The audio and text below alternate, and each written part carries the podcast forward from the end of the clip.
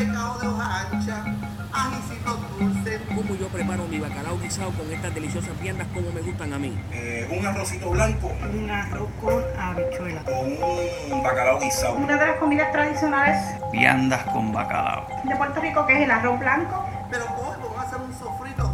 ¿Cómo hacemos un sofrito? un bacalao en salsa y aquí a cocinar con guinitos verdes. El primer paso Hola mi gente, les habla Eric Quiñones desde Cuatro Calles para anunciarles nuestra segunda temporada. Esta vez arrancamos con algo diferente, Los secretos de la fiambrera, una miniserie que se pregunta, ¿de dónde viene tu comida? Ese plato de arroz con habichuelas, esas viandas con bacalao, esas... Bueno, mejor escucha los secretos de la fiambrera y verás que detrás de tu plato hay ríos de perlas, minas de oro, secuestros, cocineras y comerciantes y muchos, pero muchos viajes transatlánticos.